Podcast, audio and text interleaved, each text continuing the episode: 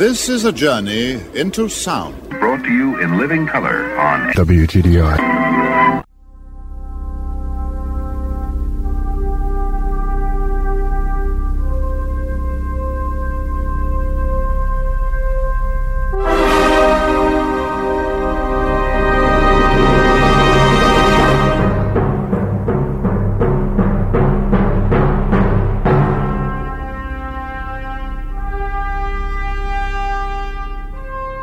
I'm Tonio Epstein, and this is the Magical Mystery Tour.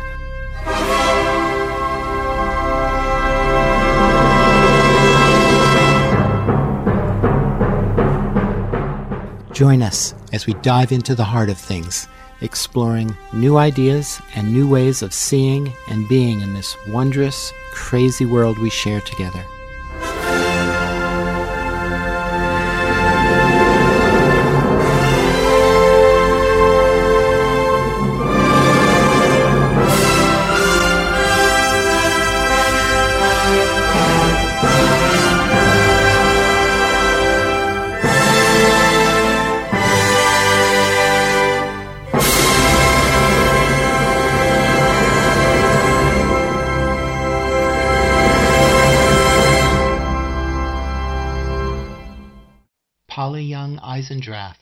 Couples therapist, author of Love Between Equals, and the creator of Real Dialogue, a skillful practice that uses a mindful approach to communication that lowers the sense of emotional threat that often arises in conflict situations, allowing us more spaciousness to work creatively with conflict and problems in our relationships, which is also a part of her dialogue therapy practice that she does with her couples clients. You know, one thing that you may not know is that working with couples in therapy is, is the most difficult work that therapists do. And, um, you know, even with dialogue therapy, which is very structured, it's emotionally really exhausting.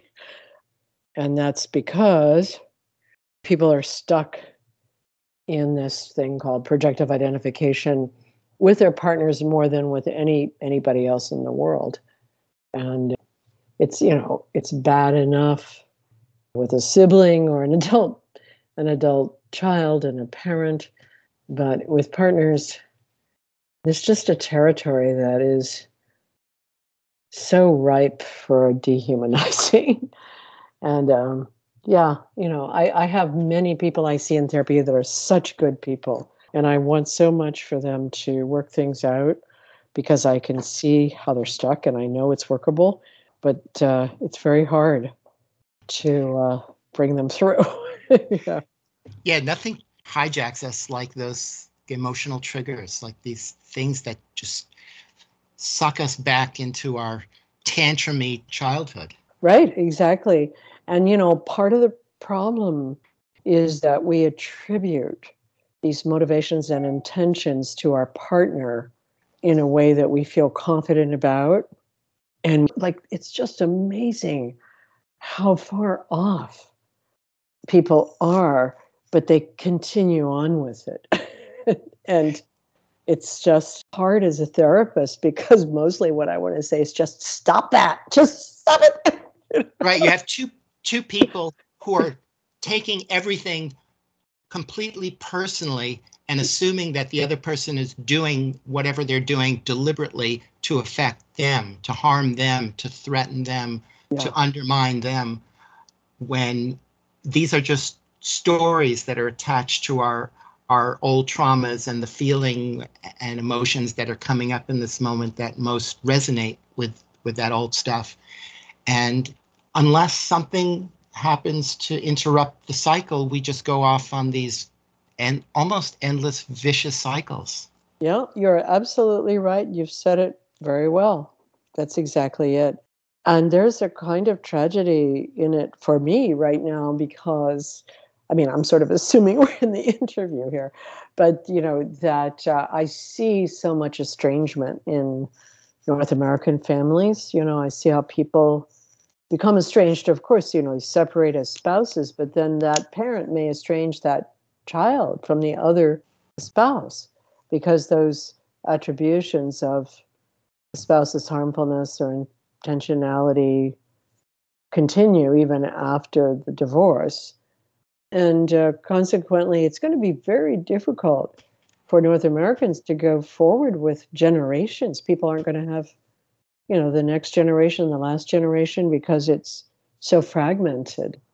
And even now, I feel that there's very little recognition of the importance of the history of a family, of generations working together, of people accommodating the other person and the other person's limitations and habits and so on that there's a lot of emphasis on I need to do what feels good for me, or it even sounds like, you know, my body can't take this. You know, my body has to have it my way. And, you know, I just want to say to people, come on, people, stop this. I believe it's possible for humans to love each other, negotiate things, and still you know have a big space between them like we, we don't we don't really know the other person's deep suffering they have to wrestle with that but we can be respectful of it we can be kind about it you know if we really want to be equals then we have to act in a more grown up way. It, it can't be you know the parent child relationship. And in the past you know the war between the sexes there was usually usually the the women were in charge inside of the house and the men were in charge on the outside of the house. And each party was subjugated for various things. And they didn't feel like friends. You know they were operating more like to some extent like cold war enemies or at the most perhaps uh, comrades or colleagues or something you know over time or business partners and that but you know and then at least the generations did kind of survive. And people had family history. They had their grandparents and their aunts and uncles. And so, you know, there even if there was this Cold War feeling to it, there was continuity. Now we've got this other thing that, you know, we're we're asking for something very different from our close relationships. We really are asking for intimacy and you know somebody who can witness us to see us and hear us and feel us but in order to get that, we have to do some growing up. you know, we have to do some accommodating to the other person so that they can be seen and heard and felt also. And that requires a whole new level of mindfulness and insight about ourselves, working with ourselves, being able to recognize that everybody has limitations, everybody has failures, everybody has habits, everybody has a family of origin, everyone has wounds, just without exception, you know. And of course, we have to learn completely new communication skills. Yep, yep. Because the old ones, you know, and here's the number one thing that I would say about the old ways. They often would begin with you or we, you know, we do this, or we need more of this, or we never go here or there, or you always say this, or you never say that, or you always fail to do this. Neither of those pronouns should be used at all. It should be I and then a question How about you? You know, I cannot give you a royal we. like, we should be kind. We should be compassionate. No, if you want to be kind, I would like to be kind with you. I would like to be compassionate with you. How about you? You know, the other person might say, I've never heard of those words. So it's like being able to speak for yourself is more than using an I statement. It's recognizing your own subjectivity, that you have flaws in your memory, that you have your own preferences, desires, you have your own opinions, you have your own data, and all of those things are just yours. They're not the other person's. So that you take responsibility for this is the way I read the data. You know, I don't like these places. How about you? Do you like these places?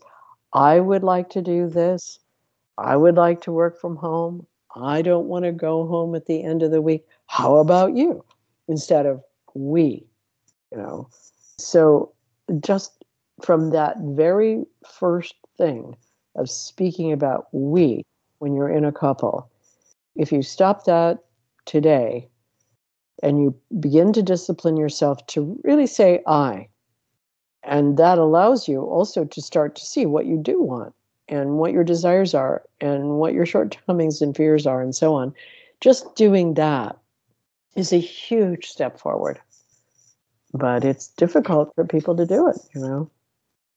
And it's highly complex because there's a lot of very different dynamics entangled in all of this, along with the skillful use of communication. Absolutely. You're absolutely right. The the entanglement of these emotional dynamics is honestly from my point of view as a long-term couples therapist, it's beyond my imagination.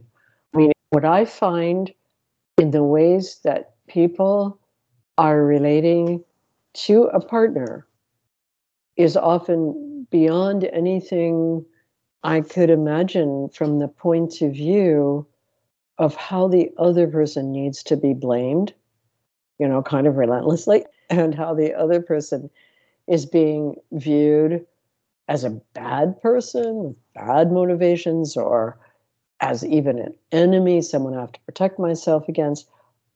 Over a long period of time, the person who's doing the viewing feels like that's reality. You know, like I don't feel safe here. And so I need to address that. And it's because of you that I don't feel safe, of course, you know. Because you did this to me. You said that and and we're not owning the effect that it triggered in us. We're just blaming them for triggering us. Well, we're trying to get the other person's behavior kind of trained up to what we want, you know, and that's kind of like treating the other person like an animal. You know, it's like, okay, I want you to do this. Now, uh, keep that in mind because I know exactly what the outcome is that I'm looking for.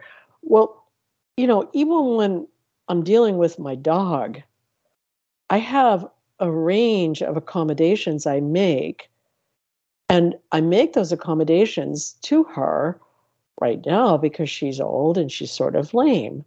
She's grumpier than she used to be. She'll run after dogs that she never did before. But I don't turn on her because I know that she's in some pain.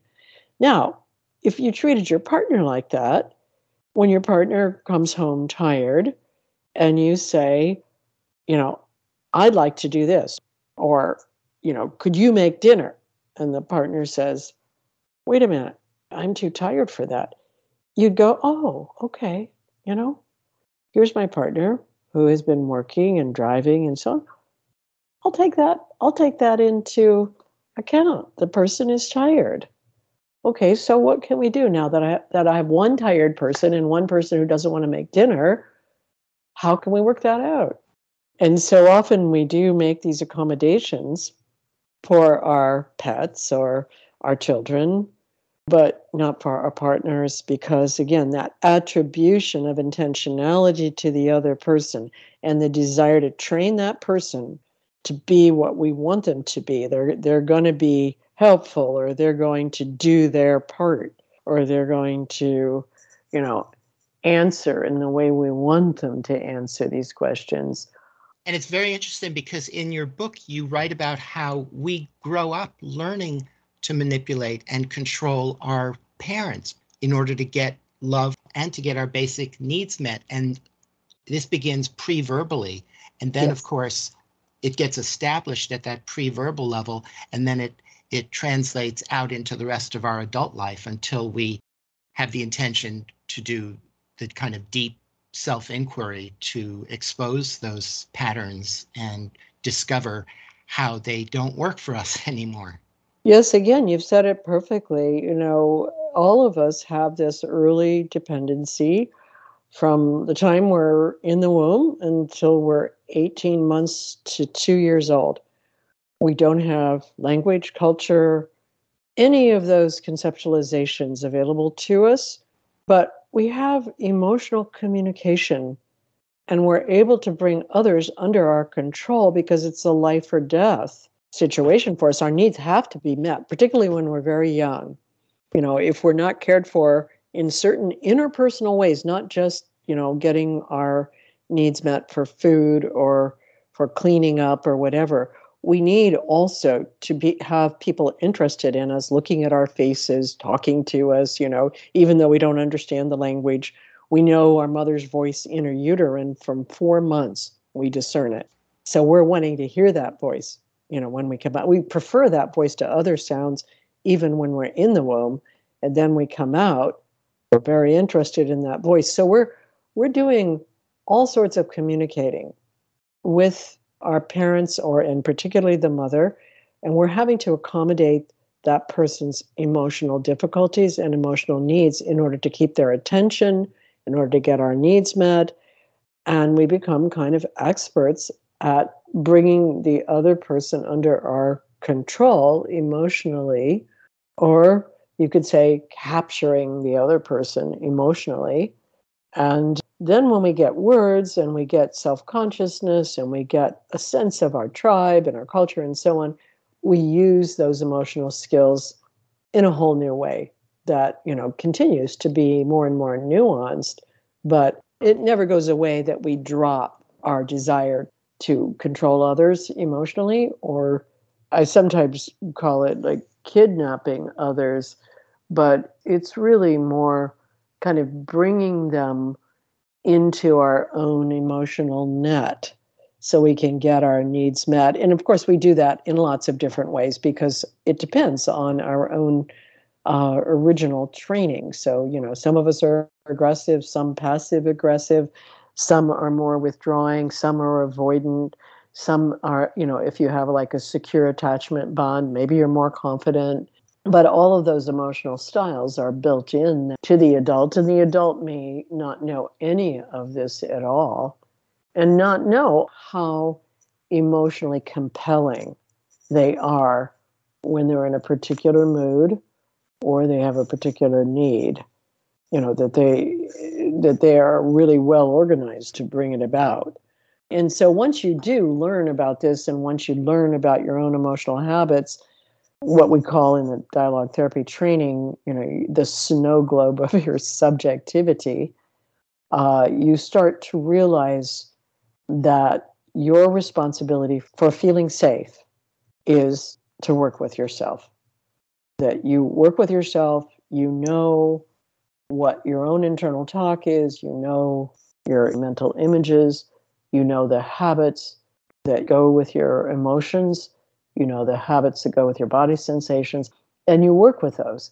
Now of course if you're in a truly dangerous situation and you know how to work with yourself then you're going to protect yourself from that danger by leaving or fighting or whatever. But if you're not in a really dangerous situation but you are feeling unsafe then the best way to get safe is to learn how to get equanimity or a gentle matter of fact awareness of your own subjectivity so you can work with it you know so you can make enough space for yourself and the other person and you can speak for yourself listen to the other person remain curious negotiate back and forth then you have real safety because you know how to take yourself around and work with yourself in relation to others and to some extent nothing really stymies you because you know how to work with yourself. You know how to get back on your own surfboard. You know how to work with your own snow globe. Other people don't have to behave in a certain way for you to feel okay. So you're saying that even when your partner says something or does something that triggers you, that you have enough spacious quality of mindfulness that you can see that, well, that isn't necessarily what I think it is. And I'm just going to pause and not react to it and see what, what happens next, kind of a thing. Exactly. So let's say, I mean, you and I have a lot of agreement about a lot of things. As I'm listening to you, you have a way of speaking that is completely congruent with the way I see things as far as I can tell. I mean, I'm sure if we knew each other, it wouldn't be completely congruent.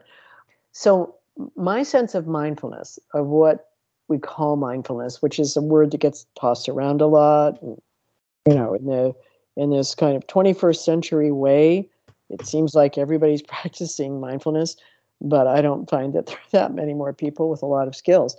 But to me, it's the combination of the ability to concentrate, to track things moment to moment. You track what you're hearing, you track what you're seeing, track what you're feeling, as well as being able to accept your experience in the sense of you're not pushing and pulling on it. You're not pushing it away. You're not grasping it and pulling it in.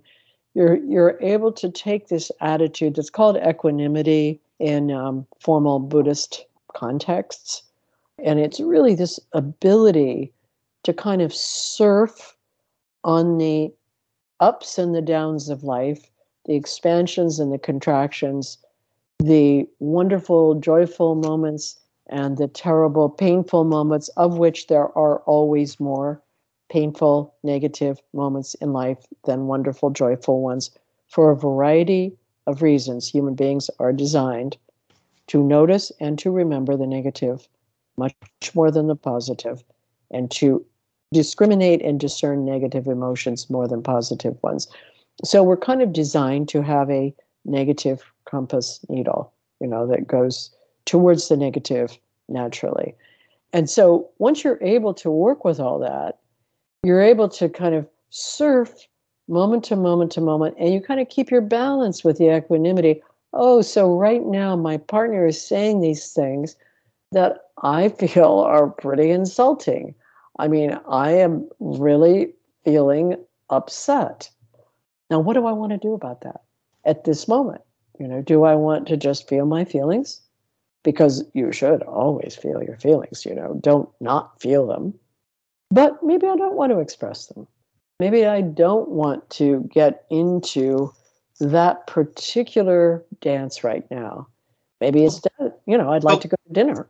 so yeah, but, but one of the things that usually happens when somebody says something that feels insulting or hurtful is instead of having the presence of mind to pause and to question well do i do i want to go through that door kind of with an awareness of of understanding that there goes the whole evening how we're going to have to work this out or right. or maybe just get into a vicious cycle together that we don't work out until maybe the next day or or the next therapy session that when we get triggered old stories like default stories usually come up with them that have kind of become attached at the hip. Yeah. And so we also have to see through those as well as as the emotions. Like there's an interesting thing that that you point out in the book that the raw the initial raw emotion usually only lasts about 30 seconds. Right. But if we don't recognize that we're having that that is just a raw emotion, that it's just energy that's like charging through our body. I mean, it's a it's like a powerful electrical charge. If we don't recognize that, then and often we we don't recognize. I mean, we're not trained to feel that in our bodies, to recognize that. So instead, we don't realize what's happening to us until the story appears and tells us that either we're in danger or somebody has insulted us, usually again. Yeah. so yeah. Yeah, you know, the, you're absolutely again, you're you're saying this completely precisely and accurately. The actual perception of human emotion at the longest is 60 seconds, and that's the emotion of shame or humiliation, which is one of the most difficult and painful emotions that we experience. And so it arises and passes away if it's allowed to do that pretty rapidly. So, why do people feel it for days? Well, they begin to go into that triggered narrative. Oh, this means, or what if this means, or he always, or she always, or this is the same old thing. I know exactly what this is. And going into the narrative, then, again, if we're not familiar with our own snow globe and we don't know our narratives, we can get completely lost, it becomes almost a mythology of the mind in which we believe we know exactly what is going on, but what our mythology is is it's about our early emotional experiences. And those experiences do not have to repeat for your entire life. They will repeat if you act them out and you direct your internal theater so that every time you get close to somebody you eventually scream and yell at them or you eventually withdraw from them or you eventually find them to be inadequate. You know, there are, there are many kinds of internal theaters, but whatever yours is, you can direct all of the others in your life, but especially the close others, into the play. And they don't know that they're in your movie or your play because they have their own going and they're trying to, mm, you know, kind of get their thing played out. So it's it's sort of remarkable. Again, for a long period of time, there was a lot of theory about people wanting to repair their wounds, and so they got involved with somebody who was just like mother, father, an older sibling, and they were kind of doing what Freud called a repetition compulsion, you know, in order to learn from that trauma and eventually, you know, they'd see it, they'd get it. But even Freud saw that they don't get it eventually, just keep doing it over and over and over again. He couldn't figure out why do people do this?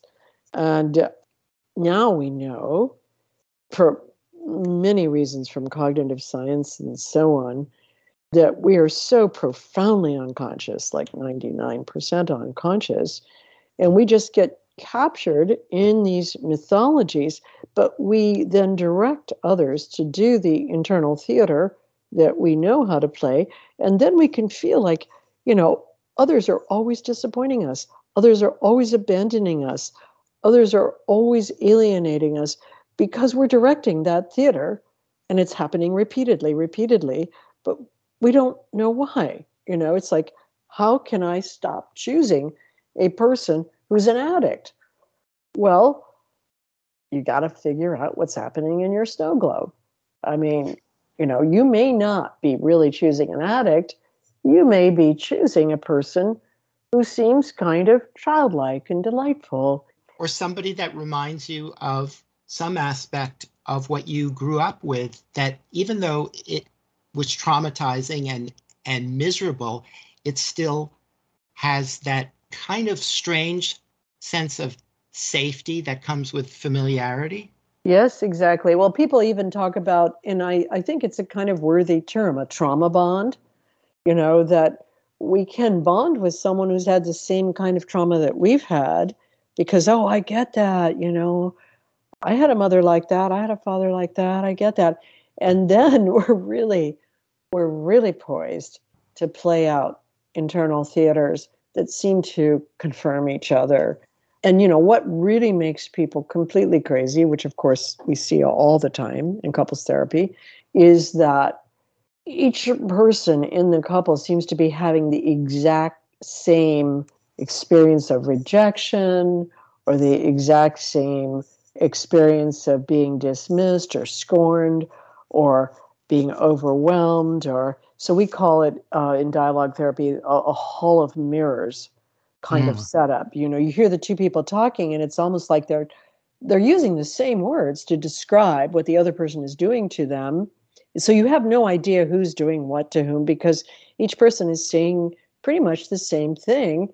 Sounds like they both got the same script, but actually they they're in different movies, but the scripts fit well enough that they're saying the same kinds of things about their you know, hurt and wound and harm from the other. And then you've got other kinds of projective identifications like the puppeteer and the puppet or the all or nothing. You know, only one person is going to be a winner here, the other one's going to lose. And of course, both people feel like they're going to be the loser and the other one is going to be the winner. So these internal theaters to go back to our early emotional conditioning they are connected to what Carl Jung called archetypes. And those archetypes we find represented in mythologies. And uh, one reason why people can seem to be in the same movie when they're in different movies is that they're they're playing on the same archetypal themes because you know people are in many ways let's say hardwired or i don't like that word but designed in ways to you know play out only a handful of possible human possibilities. So so for example would you consider the victim a kind of archetype in this situation? Well i would say it's the victim perpetrator. Yeah you have to have the two to tango. But that's right. yeah yeah that dynamic. So that's what you mean in this context by archetypes? Well you know, the victim perpetrator is more like what, what I would call like a scheme or a format because it can be played out in a mother child way, in a father child way, in a sibling way. It can be played out in terms of, you know, early trauma like sexual abuse, physical abuse. So that the content of the roles of the victim and the perpetrator get played out in terms of archetypal themes. Let me give you an example of something that I think is a little hard to suss out, but not uncommon. That a child who feels like, let's just call it the mother, you know, it could be the father or another caretaker, but it has to be a caretaker that is present quite a lot, you know, in that first year, first, second year. That the mother has a kind of negative view of this child. In other words, let's say the mother sees her own shortcomings in this child. This child needs to be, you know, this child is always overwhelmed. This child needs to be quieted down. This child's motivations are bad. This child doesn't love me. This child rejects me, and so on. So, this mother is engaged with this child that she perceives in a negative way. And then the child has to accommodate to that in order to survive. So the child may, let's say, take on the experience of I caused my mother pain, I caused my mother difficulty.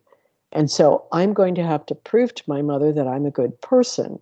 So as that child grows up, that child may become an entertainer, a clown to get the mother to laugh, may become a really good student, very successful because trying to prove to the mother, I really am good after all. Or the child could go in the other direction and just feel like the bad seed. You know, I'm the one that she's always ashamed of no matter what I do. I can't ever get her validation, approbation, or whatever. So that person grows up. Let's just take it as the dynamic of I am going to prove to you that I am really worthwhile and lovable, even though I assume and I've experienced that you'll never validate it.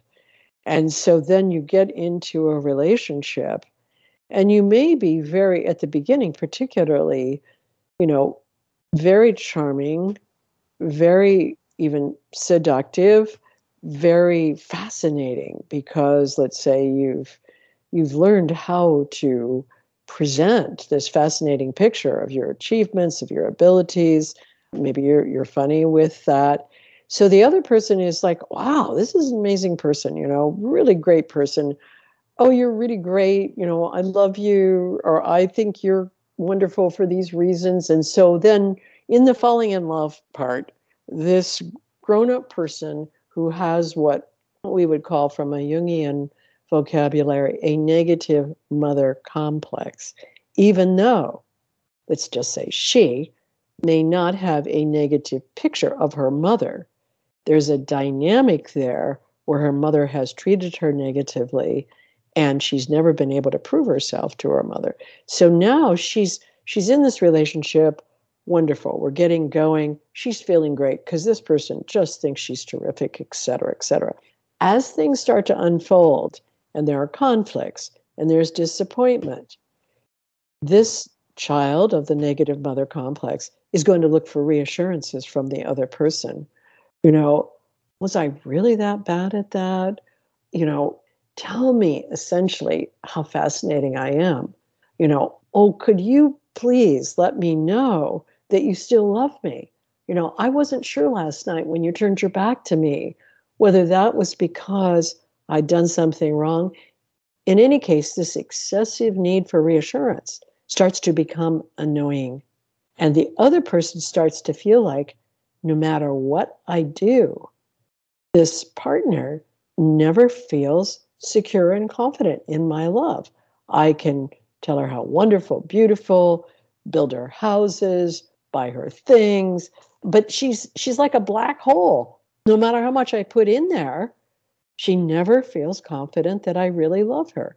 So this scenario that I'm telling you is very difficult to figure out because the underlying, let's say, theater or drama is so unknown to the individual who's carrying it.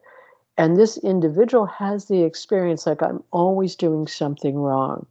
And nobody ends up loving me in the long run.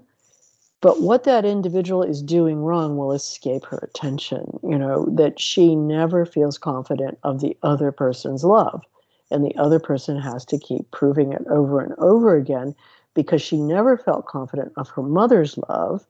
And she didn't know that her mother was doing this because she was trying so hard to get that confidence and validation that that's where all of her emotional attention went. So I'm, you know, I'm giving you a scenario that's kind of complicated, but honestly not that rare.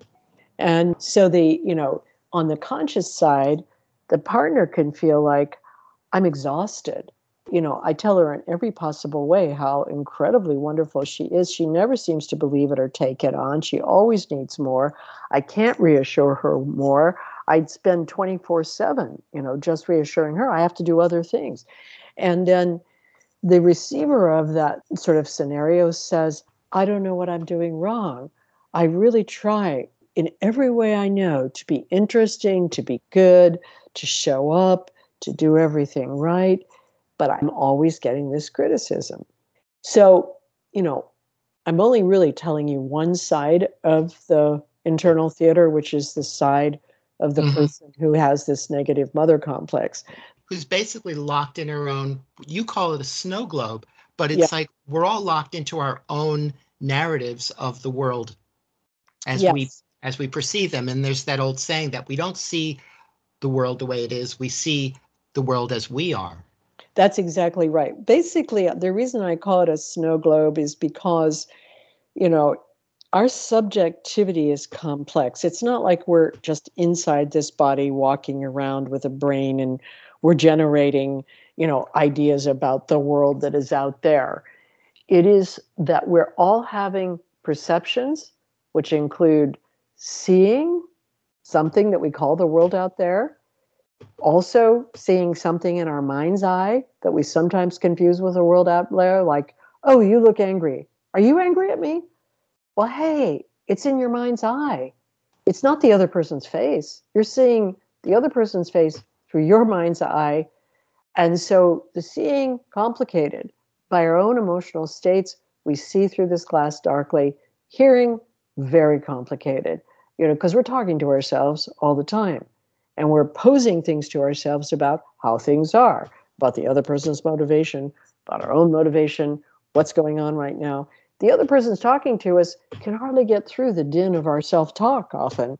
And so you know when we so-called listen to somebody else talk often we're not listening. We're listening to our own self-talk. So hearing complicated complicated perception even though we believe we're sitting there listening and then our feelings really even more complicated because that early emotional training that we had so we have this tendency to be drawn in this direction or that direction. And then also we have the other part of our feeling life is is our body sensations, you know, which includes pain and whether we're hungry or not, and you know, how we're feeling about the surrounding temperature, etc. So all of these things are going into our subjective experience of the way we're perceiving others and we assume that there's a world out there, but there's not really. We're creating it as we're moving along. And, you know, maybe we can talk a little bit about why subjectivity for humans is so individual. But It really is. And so what, what you can imagine is that the snow globe is like a movie that you were in.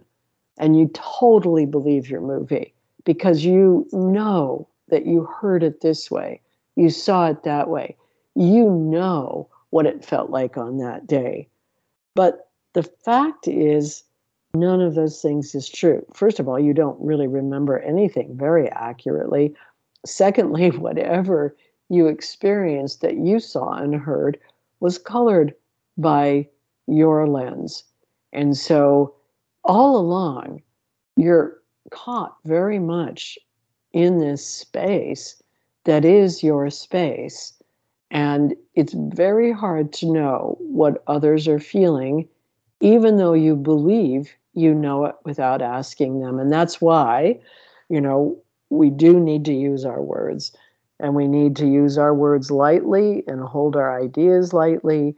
And of course, in those moments where we feel so emotionally harmed or insulted or trapped, in those moments, those are the moments when we very often want to nail things down with our words, you know, like, this is the way it is. I know what you're thinking. I've been through this, you know, for a thousand times with you. I don't trust you, and so on. So instead of using our words like, hey, I'm having this kind of experience, how about you? We do this other thing of kind of nailing down our own movie or directing our own internal theater. And then we're trapped in it again, you know, and then our lives seem to be like Groundhog Day. You know, they just go through the same scenario again and again and again, and we don't know why. And of course, I hear people say this, especially about their couple relationships, many, many times. And, you know, that's not unusual. I mean, to have the other experience that you really found a friend in your couple relationship that you can work with and that you know how to talk to that friend because you make accommodations for the friend's personality and you also know your own personality that's that's a bit rare.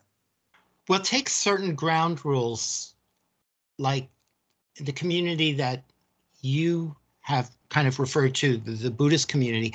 There are certain, not so much ground rules, but there's the ground of of doing meditation and practicing mindfulness and self-reflection. And it takes a tremendous amount of work to develop that skill to the point where it can stand up against the workings of our amygdala and the way it hijacks our, our nervous system and sends us into the fight, flight, or freeze response. I lived in a spiritual community many years ago where we actually learned all of these things. But in addition to that, we we also learned the the psychological and emotional dynamics underlying it. And whenever we did any kind of communication stuff, which we did on a regular basis because it was so fruitful, we created a sacred space and we did some meditation to create a space within which we could maintain a level of mindfulness, knowing that we were going to be engaging in communication. We called it karma cleaning, where everyone had the opportunity to share their emotional chart, you know, what had happened during that week with the other person and how it made them feel and all those kinds of things. And we were very well trained to listen as well as to talk in first person and just to speak from our direct experience objectively. Mm-hmm. And it worked amazingly well. And in fact, it was a tremendous joy to engage in that process when things were laid out that way. But in our world, since leaving that community and being in relationships with other women, you encounter people who don't have that level of skill in being able to ref- be self reflective and to recognize the emotional and psychological dynamics that are underlying our emotional triggers.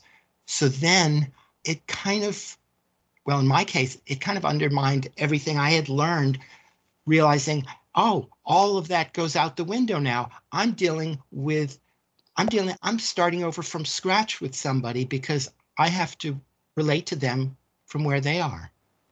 So I'm curious about what was the community? It was Arica. Arica? Yeah, A R I C A. And where was that? Well, there were two main communities in, in the country. One was in New York City and one was in San Diego. And I was part of the San Diego community. And there were about 150 people in that community.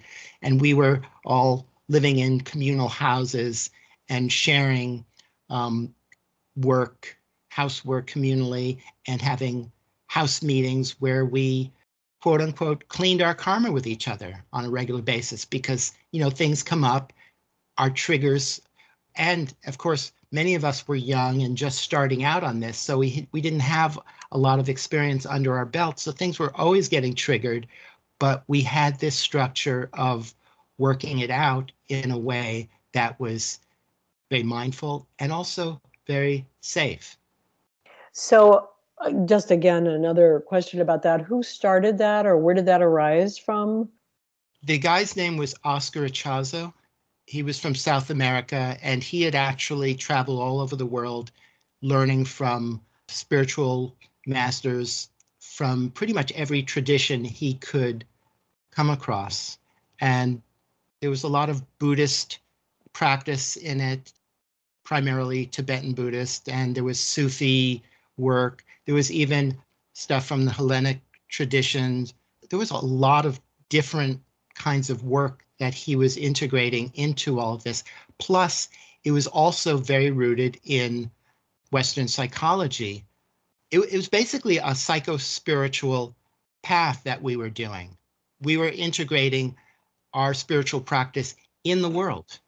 And uh, what happened to the movement? Um, it kind of fizzled out for the most part. I mean, it still exists, but most people, you know, after doing a 40 day training intensive, residential 40 day intensive, many of the people realized that they did not want to go back to their past life or back to the quote unquote real world. So many people moved into these communities. And after several years of living in these communities, they realized, okay, it's time, it's now time to go out in the world and kind of grow up and put all of this into practice, as opposed to kind of like living in an environment where it's almost like summer camp, where it's all very playful because everybody recognizes the rules of the game and they're able Right. to see through all of that. So it's actually very easy in many ways. Although I have to say, from my own experience, I was still often burning in the fire of my own internal process because throughout all of this, you're dealing with your own internal stuff. And most of us have tons of that to work through, especially when we're young. And I was 18 when I moved into that community. hmm hmm Well, you know, it sounds like a kind of a solid structure for developing emotional skills in working with yourself and other people. And I think of real dialogue, which is really our bigger movement that we're trying to put together as a, let's say, you know, we're hoping it will be a worldwide kind of practice where people learn these fundamental skills. They look like they're communication skills, but they're really not. They're really skills for humanizing conflict, for keeping the conflict in a contained kind of framework so that people are not destroying their relationships or becoming destructive within a conversation to each other. So, the thing that I would say about love between equals and the way I view the couple relationship, I see the couple relationship as a spiritual practice that does have certain rules of conduct. You know, kind of like you were saying, Arica had these rules of conduct that everybody agreed to so that you could remind somebody, you know, this isn't how we do it here. And if we have within a couple relationship certain kinds of rules of conduct plus the skill of real dialogue, then we can proceed pretty well together to have an ongoing commitment to remaining together through all of our aging and needs and changes and emotional upheavals and so on. And, uh, you know, in the book Love Between Equals, we call particularly these rules of conduct, we call them be attitudes, you know, that this is the way to be, but also uh, the three C's of, you know, commitment, containment, and constraint. And all of those three C's have aspects that any spiritual practice has. They require discipline, they require an acknowledgement of limitation, and they require also the recognition that you're here for a short time. Nobody is without limits. You know, what has to be respected is the sense that we want to go on together and we're willing to act with emotional containment because of that. So I do see the couple relationship of the 21st century.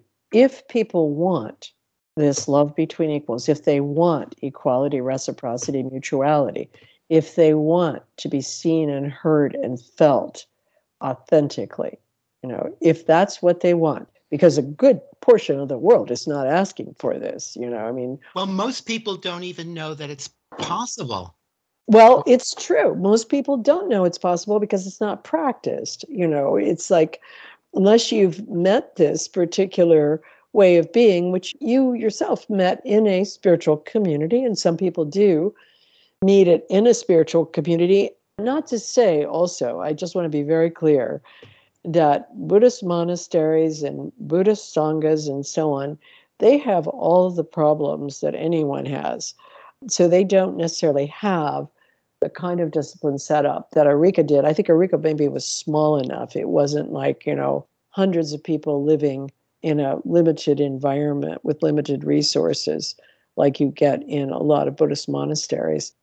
But the thing that Buddhist communities do have is that they have discipline and they have a commitment to ethical conduct and they have a commitment to this method of generating wisdom which is this transformation of emotional destructiveness into deep wisdom.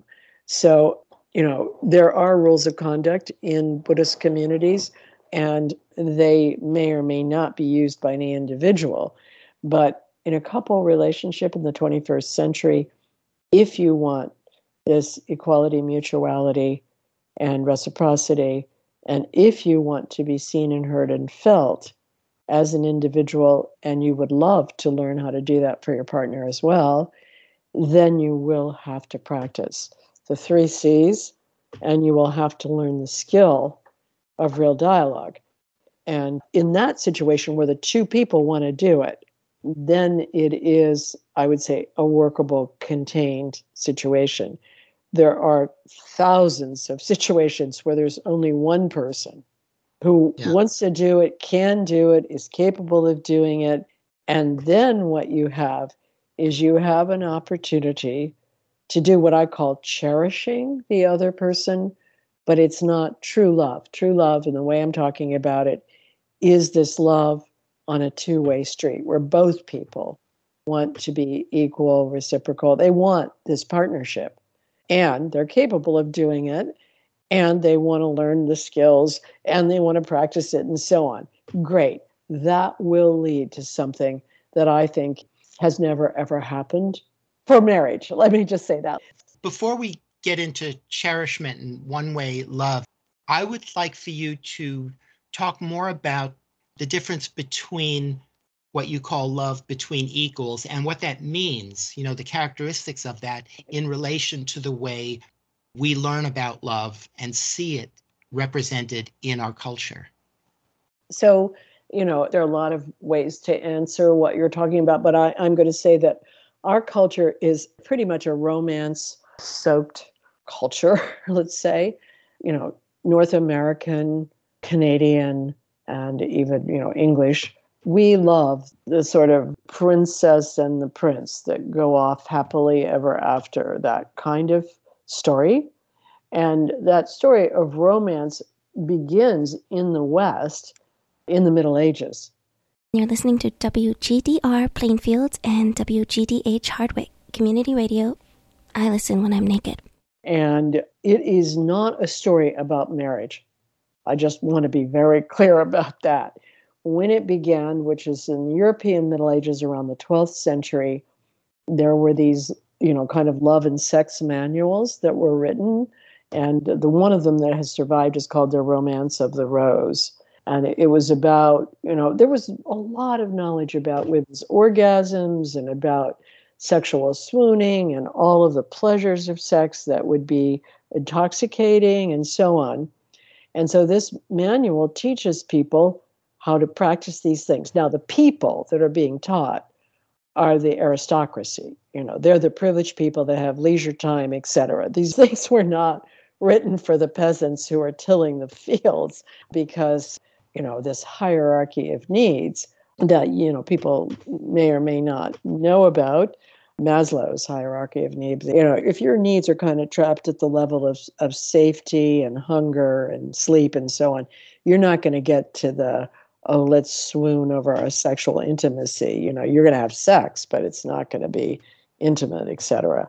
So the, the Romance of the Rose basically said there is somebody out there who is your soulmate, somebody who is the mirror image of you, but in a different body. And here's how you cultivate that and find it and so on. In your leisure time, outside of marriage, you look for these kinds of situations where you can swoon and you can spend hours together cultivating your orgasms and you can do these wonderful things like poetry and art and so on. And it is not part of marriage because marriage is a business relationship for raising children and holding on to land and wealth and so on.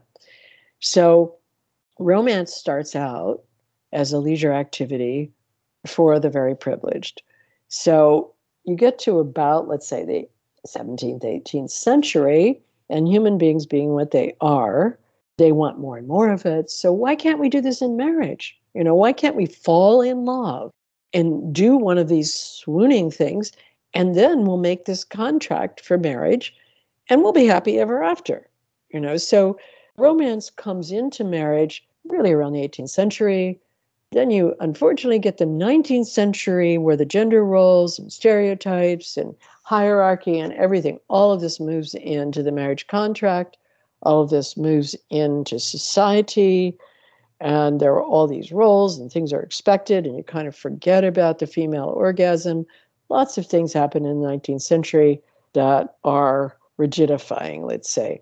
Then we, we move into the 20th century. Now we've got marriage kind of locked down into a nuclear family unit and really it is like a contract to raise the children. The two people in the contract are kind of disposable but they have to do the job of raising the children. But we allow them to fall in love as a way to choose each other.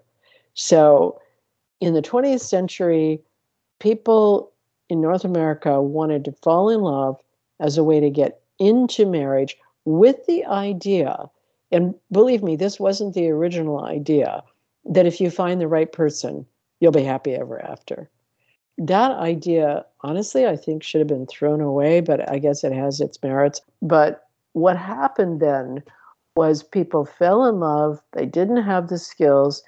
Not only did they have the nuclear marriage, but after World War II, women had to stop working, they had to go home, stay at home. The idea was that the biological mother is the best caretaker for her child. I just want to point out that that has never been the case in the whole history of parenting until mid 20th century on. Nobody else was ever asking the biological mother to be locked down with her child. But anyway, you know, be that as it may, it became part of the way we expected the nuclear family to be. And so falling in love led to, you know, essentially the Cold War between the sexes because at the beginning, you fall in love through an idealizing projection. In other words, this person, you know, looks like she's going to complete you. He's going to protect you. She's going to entertain you. They are going to give you wonderful sex. They are going to be what you need. They are going to be because they're like you, because they're soulmates, because blah, blah, blah. So the falling in love thing sets up the other person to be an ideal. It's a fanciful, if not psychotic, delusion about a perfect person. Now, the other person must fail all of that because they're regular people, they're just ordinary people.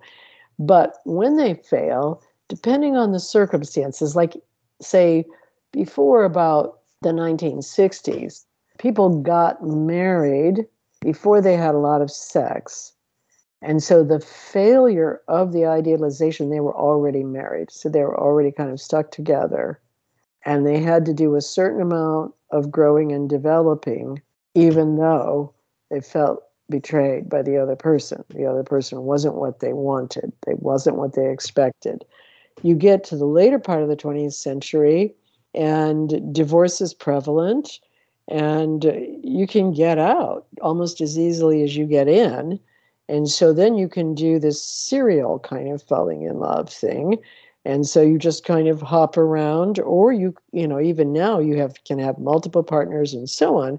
So you don't have to do the commitment anymore. You fall in love. Oh, it's ideal and wonderful. Oh, this person turns out not to be ideal and wonderful. Well, you could leave or you can add another person or whatever. And so this practice that I'm going to call true love was not a practice that anybody was trying to do ever in a marriage or in a committed relationship until just recently. You know, it's really just recently at the beginning of like this century that people wanted to be genuine individuals together. Could be partners, they could be witnesses to each other, they could know each other, they could see and hear and feel each other accurately, and they could work out their negotiations, solve their problems, and so on as equals. This is an entirely new thing, and we believe that it should begin by falling in love. You know, this shouldn't be an arranged situation where our elders pick out somebody who's a good match. This should be a situation where we fall in love based on sensual needs, our our perceptions of this is the exactly right person for me. And then we get into this relationship, which now, with all the demands for the equality, the reciprocity, and it could be anybody of any gender, of any background, of any tribe, and the person is supposed to hear us accurately, see us accurately, and so on. With all of these demands on the other person, when the idealization fails, the other person falls into often the black hole of the emotional wounds of the partner and becomes the rewounder based on those unknown early emotional themes. So, the path of true love, the way that I look at it, is the path from this idealization, falling in love, through the disillusionment of recognizing this is a limited person who has wounds, who's vulnerable, who has failures, who may have addictions, who has lots of things you hadn't expected. But you're going to stick with this person because whatever the because is, because this is your person, because you know it's your friend, because you're tired of wandering around in the desert or whatever, you're going to stick with this person. And so you're going to start to practice this commitment, containment, constraint with this one person who is a whole world that is different from yours. And you're going to be interested and curious, even though you feel insulted and enraged and dismissed and whatever, you're going to come back and you're going to say, you know, I'm having this experience. I have these needs. I remember it this way. How about you? So, if you're able to do that in a two way configuration where both people are engaged in this, this becomes a spiritual adventure that offers really pretty much anything that any spiritual path can offer if you can practice it with this equanimity, mindfulness, with this kindness and compassion, recognizing that your partner is unknown to you. Your partner is mysterious to you. even though the partner may feel familiar, you're going to find something new each day because each day is a fresh moment. Each moment is a fresh moment.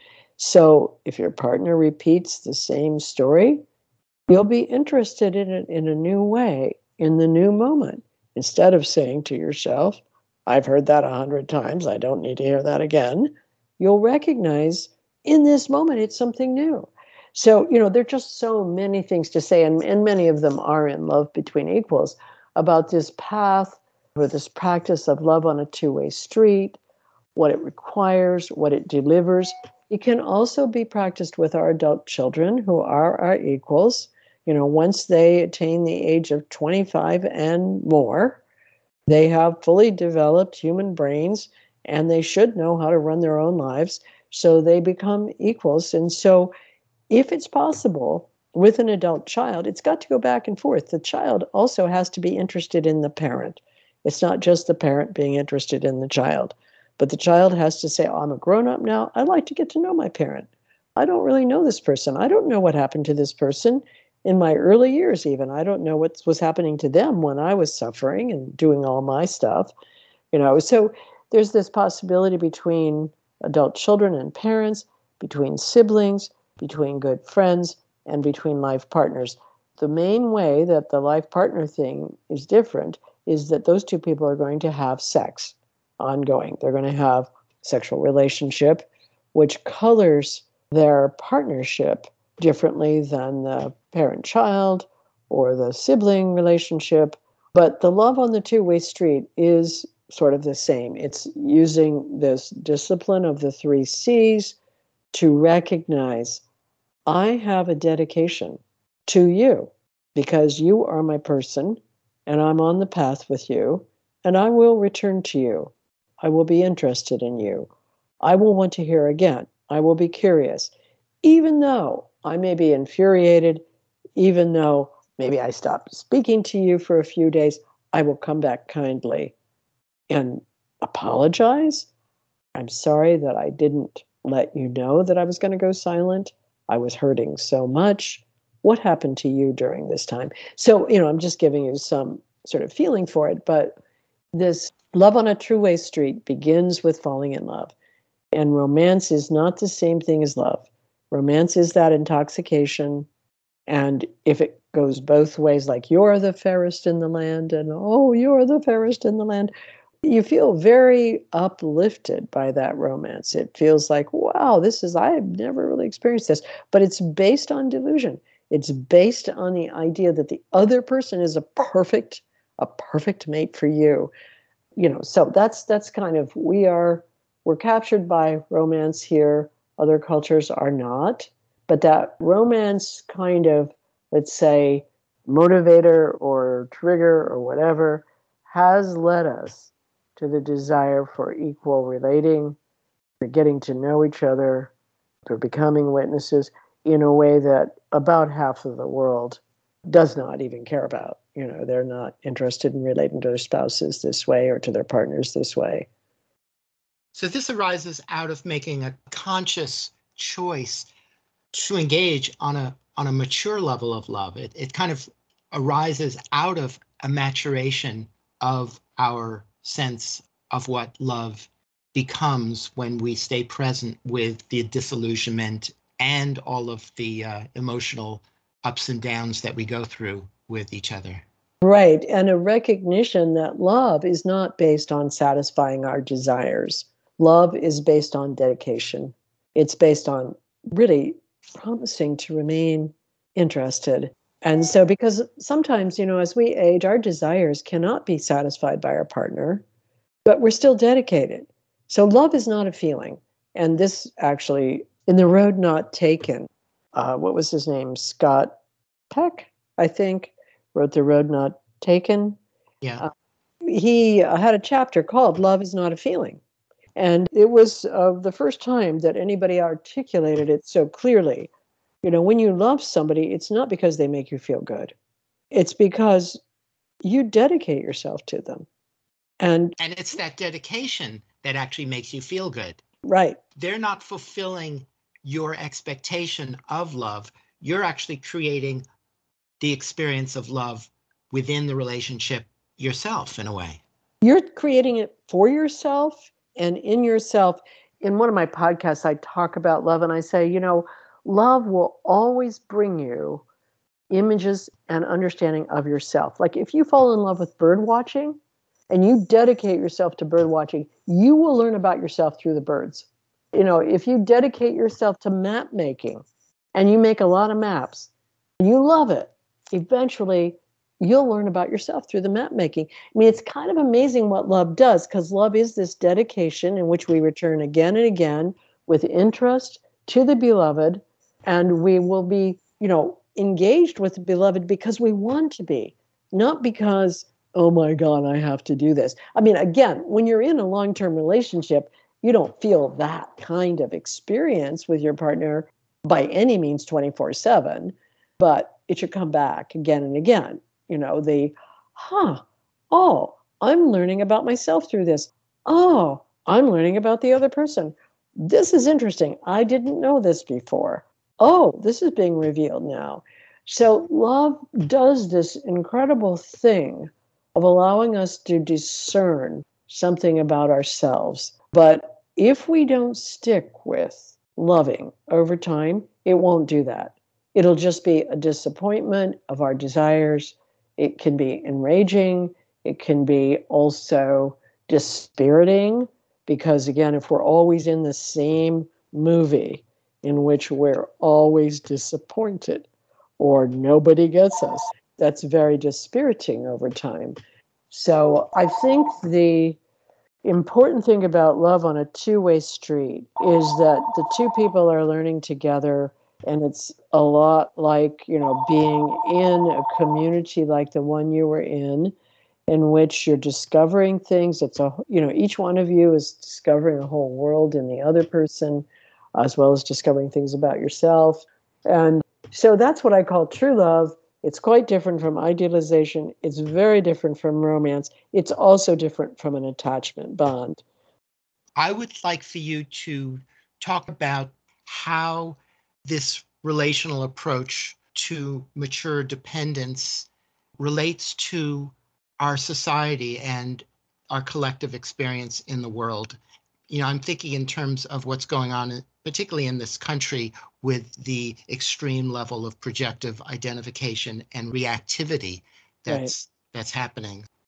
You're absolutely right. We have very destabilizing projective identification going on on every level in the public domain. You know, there's almost no civil discourse left. People have forgotten the rules of etiquette. There are just all sorts of things that are happening now where, you know, people just take a freedom to project what's going on with someone they've never met and then call them out or call them names and that evokes the rage from the other side. And then we get into a cycle of humiliation and rage. So, the way that I think about best case scenario for what we want, best case scenario is that we are learning skills for being able to handle our conflicts and differences with respect and with this kind of equanimity and mindfulness so we can take that into the world. So you know, if I can do this love between equals with my partner, if I can do this with my adult children, that's more difficult than doing it with a stranger because I don't have history with that stranger. And so I find I can use these skills so much more easily with strangers. You know, if I'm meeting somebody who has a very different point of view than I have, someone who has different values, politics, religion, orientation towards anything, I can speak for myself, be interested in them, listen mindfully, be, you know, reflect back before I answer. Did I get it? Is there more? I'm able to use these skills everywhere. Not that I always get through every conversation without fighting, that's not true. But I can behave myself and respect myself in doing a conflict unless I want to fight. And then I can fight if I want to. Sometimes I like to fight because I believe in something so strongly, but most of the time I don't. And I use the skills that I really practice in my everyday life with the people that I love. So I see the best case scenario is that what we're asking for is going to lead to greater skill on a larger level. The worst case scenario is that we're going to get a lot of thin skinned people who break up all their relationships and don't know how to handle their own emotional lives. And we will have fragmented our family systems in such a problematic way because we wanted relationships that were based on our own feelings and on, you know, being seen and heard and known accurately, which means that, you know, the other person, if you're expecting that, the other person's not going to be able to do that without a lot of engagement. So at the point that you become disillusioned with the other person, if you just double down on them about how they don't know you, you're just going to go into one of your emotional complexes and you'll find them to be, you know, an enemy. So the worst case scenario about what we're doing is that we're increasing a lot of narcissism because everybody's got their own individual identity as the topmost value in their lives. And then the best case scenario is that we're creating a whole new way of handling conflict, of relating, and that there might be a new horizon out there in which humans don't have to make enemies, don't have to do war, in which we can talk instead because we can become aware of our own awareness. We can become aware of how we're seeing and hearing and feeling things. And we can become interested in what the others are seeing and hearing and feeling because we have those features. You know, we, we can do words, not war, but we haven't done that over time. Humans, Homo sapiens, have been mostly at war. And that's because we mostly want to blame when we feel hurt, wounded, when we're afraid, we mostly want to find somebody to blame and then make that person the enemy. And of course, we can do that, especially with the people that we're close to. So that's where I, I, you know, the best case scenario is this is going in a great direction for the future of humanity.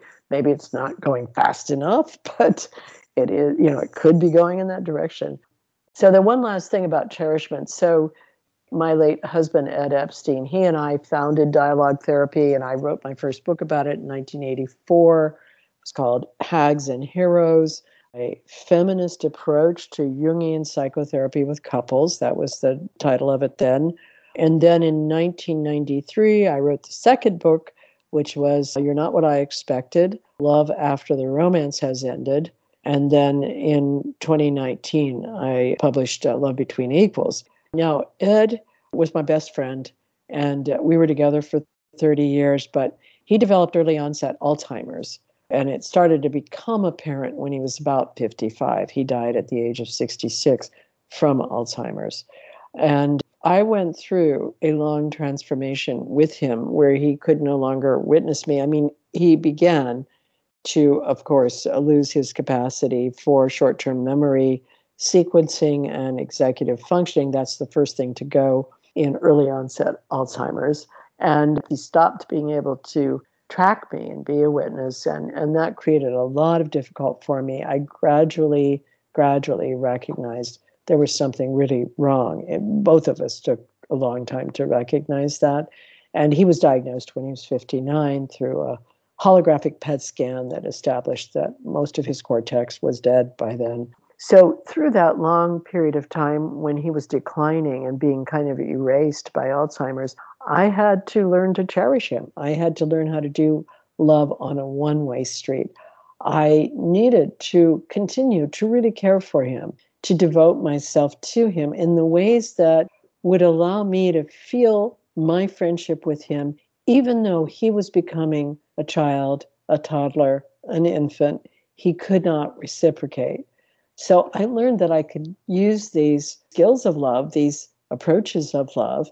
I had to take care of myself at the same time. And so before Ed died, I began to look for another relationship because I needed some partnership. I needed somebody to support me and to remember that I had a birthday or whatever, which was part of my cherishment of Ed to find a way to meet my own subjective needs while I was taking care of him. So I learned about love on a one way street when your partner cannot reciprocate this equal, reciprocal kind of love.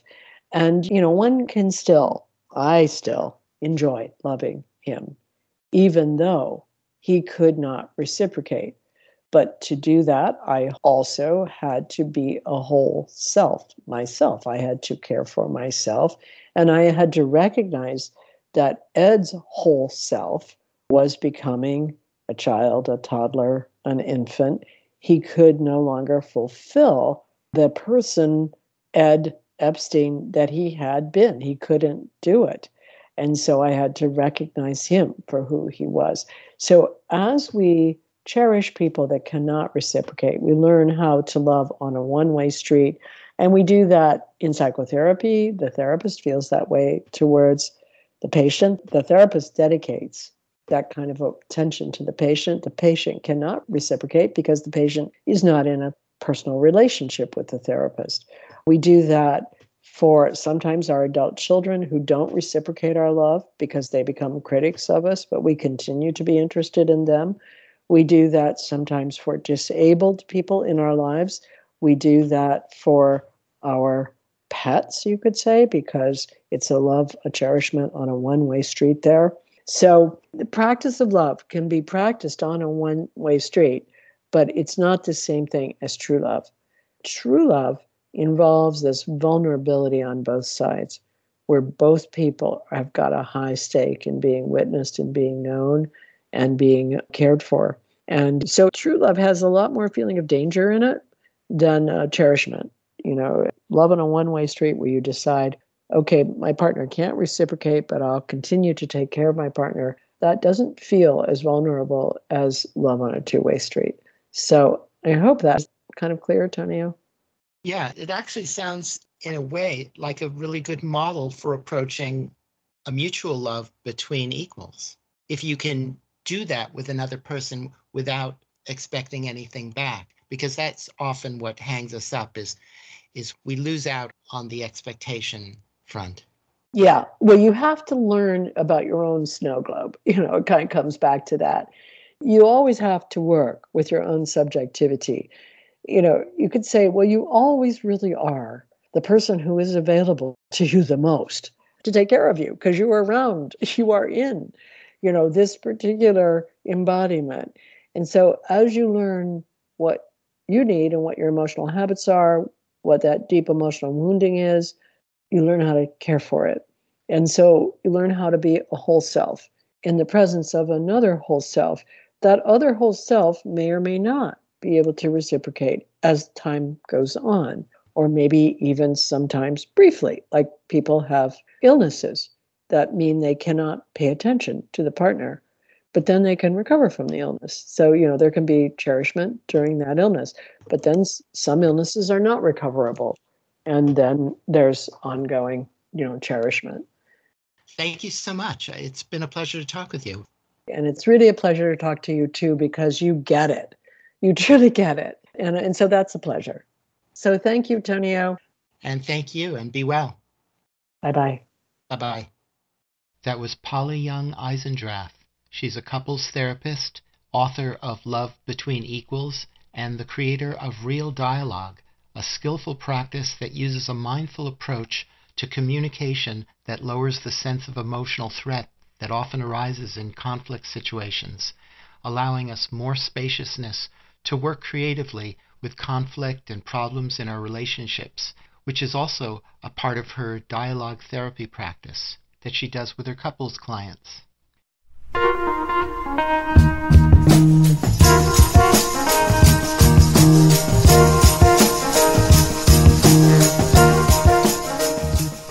And that's it for this magical mystery tour. Thank you so much for listening.